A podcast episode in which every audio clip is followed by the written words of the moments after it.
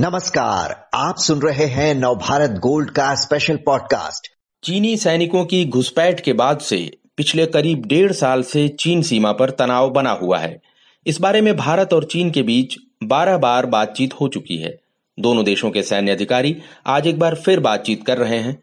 सीमा पर चीनी सैनिकों के बढ़ते जमावड़े के बीच कितनी अहम है ये बातचीत? आइए समझते हैं पूनम पांडे से जो नवभारत टाइम्स की विशेष संवाददाता हैं। पूनम जी चीनी इलाके में मोल्दो में तेरहवें दौर की बातचीत हो रही है आज।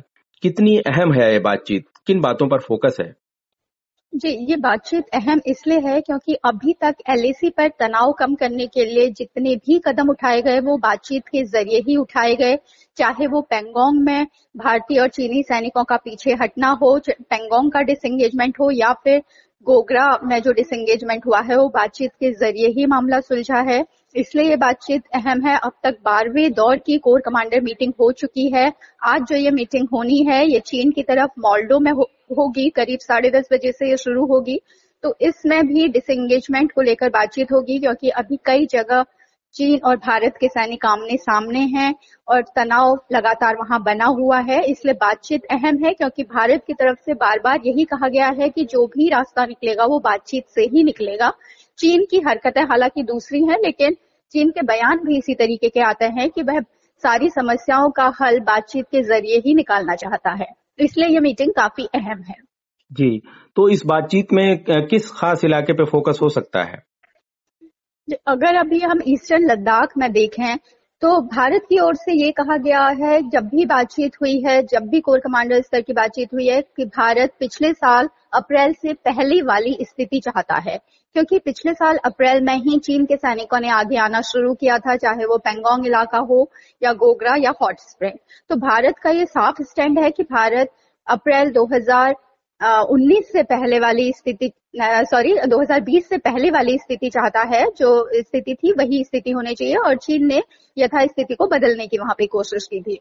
तो बातचीत का जो मुख्य एजेंडा होगा, जिस पे बातचीत होगी, वो हॉट स्प्रिंग एरिया तो होगा ही, क्योंकि वहाँ पर अभी भी दोनों देश देशों के सैनिक आमने सामने हैं इसके अलावा डेमचौक और डेपसांग एरिया पर भी बातचीत हो सकती है।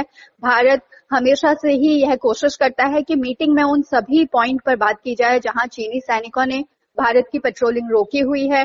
डेपसांग में भी चीनी सैनिक आगे हैं और भारत के सैनिक वहाँ पेट्रोलिंग नहीं कर पा रहे हैं। डेमचौक इलाके में भी यही है। तो इन सारे एरिया को लेकर इसमें बातचीत होगी। जी, पिछली बार जब बातचीत हुई थी जुलाई में बारहवें दौर की तो देपसांग को लेके काफ़ी जो है उस वक्त एक चिंता जताई गई थी और ये कहा गया था भारतीय सेना की ओर से कि असल जो है चुनौती जब वहाँ बातचीत होगी देपसांग इलाके पर तो मुश्किल आएगी। कैसी मुश्किल है चीन? कैसी शर्तें रख रहा है उस देपसांग और देमचोक इन सब इलाकों को लेकर? वहाँ मुश्किल की बात चीन की शर्त नहीं है। मुश्किल इस बात को है कि वो स्थिति वहाँ कई सालों से बनी हुई है। वहाँ पर पेट्रोलिंग जो रुकी हुई है, वो कई सालों से रुकी हुई है। तो जब पिछले साल जो स्थिति बनी थी, वही मुद्दे अभी नहीं सुलझ पा रहे हैं। हॉट स्प्रिंग का एरिया है और गोगरा का एरिया में हालाँकि बातचीत हो गई है और जहाँ पीछे हो गए भी हैं सैनिक, जहाँ डिसंगेजमेंट हुआ भी है तो वहाँ अभी डी एस्केलेशन नहीं हुआ है। तो इसलिए ये कहा जा रहा है कि डेमचौक और डिप्सांग इलाके में बातचीत मुश्किल होगी। मैं आपको बता दूँ डी एस्केलेशन और डिसंगेजमेंट जो मैंने अभी बताया जहाँ भी अभी पेंगोंग में जब बातचीत हुई डिसंगेजमेंट हुआ। डिसंगेजमेंट का मतलब है कि दोनों देशों के सैनिक अब आमने सामने नहीं है वो कुछ हद तक पीछे जा चुके हैं। लेकिन असली शांति या तनाव खत्म होना तब माना जाएगा जब डी एस्केलेशन होगा। डी एस्केलेशन का मतलब यह है कि अपनी तरफ़ भारत ने जो अपने सैनिक तैनात किए हैं, बड़ी संख्या में युद्ध स्तर पर, उसी तरह चीन के भी सैनिक तैनात है पूरे युद्ध स्तर पे। तो वो जब कम होंगे, तब उसको डी एस्केलेशन माना जाएगा, लेकिन अभी वो कहीं भी एलएसी पे स्थिति नहीं है। पेंगोंग एरिया के उत्तरी और दक्षिण किनारे में डिसंगेजमेंट ज़रूर हुआ है, लेकिन डी एस्केलेशन अभी कहीं भी नहीं हुआ है। जी तो पेंगोंग एरिया में सैनिक अभी पीछे पूरा साजो सामान नहीं हटाया गया है दोनों ओर से। जी, क्योंकि फिंगर एरिया में भारतीय सैनिक भी पीछे आ गए थे, चीन भी अपनी जो उनकी पोस्ट है परमानेंट वहाँ चले गए थे, लेकिन पूरा सैन्य साजो सामान वही है, वहाँ सैनिक बड़ी संख्या में तैनात हैं तो कभी भी वो वापस आ सकते हैं, क्योंकि चीन एक बार ऐसी हरकत कर सकता है तो वो कभी भी कर सकता है तो जब तक डी एस्केलेशन नहीं होता, जब तक सैनिक वहाँ से पूरी तरह से कम नहीं होते, तब तक तनाव खत्म नहीं होगा। जी। तो पेंगोंग एरिया में तो चीनी सैनिक चले आए थे उस वक्त, जो हमारा एरिया है, जो हमारा इलाका माना जाता है। तो पेंग, वो पीछे हटेंगे तो क्या हम भी अपने ही इलाके में पीछे हटेंगे, अपने सैनिक पीछे हटाएँगे? जी, अगर हम इलाके की बात करें तो यहाँ पे अलग अलग परसेप्शन है। जिस एरिया को हम अपना कहते हैं, चीन भी उसे अपना कहता है। ये डिफरेंस ऑफ़ परसेप्शन है एरिया को लेकर। और इसीलिए पूरे एलएसी पर विवाद भी है, क्योंकि एलएसी डिमार्केटेड नहीं है, इसलिए कई जगह पे विवादित एरिया है। दोनों जगह पे जब हम, जब पेंगोंग को लेकर बात हुई थी तो चीनी सैनिक फिंगर एरिया में काफ़ी आगे तक आ गए थे। चीनी सैनिक पीछे गए, वहाँ भारतीय सैनिक भी पीछे गए और जो बीच की एरिया है, उसको नो पेट्रोलिंग जोन बनाया गया है फ़िलहाल के लिए। जब तक अगली बातचीत नहीं होती है, तब तक के लिए कहा गया था कि न भारत के सैनिक वहाँ पेट्रोलिंग कर सकते हैं, न चीन के सैनिक पेट्रोलिंग कर सकते हैं। और जब गोगरा में बात हुई थी, गोगरा में भी भारतीय सैनिक पीछे हटे, चीनी सैनिक भी पीछे हटे तो वहाँ भी एक तरीके से नो पेट्रोलिंग जोन अभी बना हुआ है। तो दोनों तरफ़ के सैनिक पीछे हटे हुए हैं। हॉट स्प्रिंग में भी अगर बातचीत होगी तो कुछ न कुछ हद तक दोनों तरफ़ के सैनिकों को पीछे हटना होगा। जी। पूनम जी, बारह बार बातचीत कर चुके हैं दोनों देशों के सैन्य अधिकारी जो है, गलवान वाली जो घटना हुई, जिसमें हमारे 20 सैनिक शहीद हुए उसके बाद से। लेकिन इस बातचीत के दौरान ही, अभी जो पिछली बातचीत हुई है, उसके बाद उत्तराखंड के बाराहोती में घुस आए चीनी सैनिक और अरुणाचल के तवांग में भी चीनी सैनिक आ गए, और वहाँ तो भारतीय सैनिकों से उनका बहुत करीब आमना सामना भी हो गया। तो बातचीत के बीच जो ऐसी आक्रामकता है चीन की ओर से, उसका क्या मतलब है? जी, चीन एक तरीके से लगातार संदेश दे रहा है कि वो एलएसी पे हावी है। जिस तरीके से उनके लगातार बयान भी आ रहे हैं, आपने ध्यान दिया होगा कि कुछ दिन पहले उनका बयान आया कि एलएसी पे जो तनाव है वो भारत की वजह से है। भारत ने यथा स्थिति चेंज करने की कोशिश की, जबकि भारत की तरफ़ से लगातार ये कहा जा रहा है कि चीन के सैनिकों ने यथा स्थिति चेंज करने की कोशिश की थी और चीन की वजह से एलएसी पर तनाव है। और बारह होती में तीस अगस्त को जब चीनी सैनिक आए उत्तराखंड इलाके में तो वहाँ उन्होंने तोड़फोड़ की भी कोशिश की थी। तो चीन का लगातार आक्रामक रुख है। अगर हम पेंगोंग एरिया में जब वो फिंगर एरिया में आगे आए थे, उसके बाद से उसका लगातार आक्रामक रुख है। एक हफ़्ते पहले ही अरुणाचल के सेक्टर में भी दोनों देशों के सैनिकों के बीच झड़प हुई थी, जब पेट्रोलिंग पार्टी दोनों देशों की मिली थी।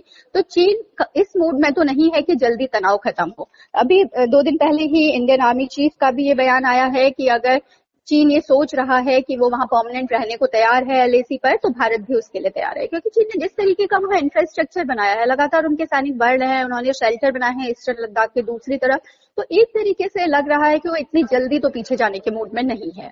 जी। आर्मी चीफ ने जो चिंता जताई थी, उन्होंने एक तरह से जाड़े के मौसम के पहले वहाँ पे सैनिक जो है वो बढ़ा रहा है, लद्दाख एरिया में चीन और स्थायी निर्माण तो लगातार ही वो करता रहा है। तो कहीं ऐसा है कि वो पिछली बार की तरह कुछ और तैयारी का मूड हो, उसका क्या जो चिंता जताई थी जनरल नरवने ने, उसका क्या इशारा है?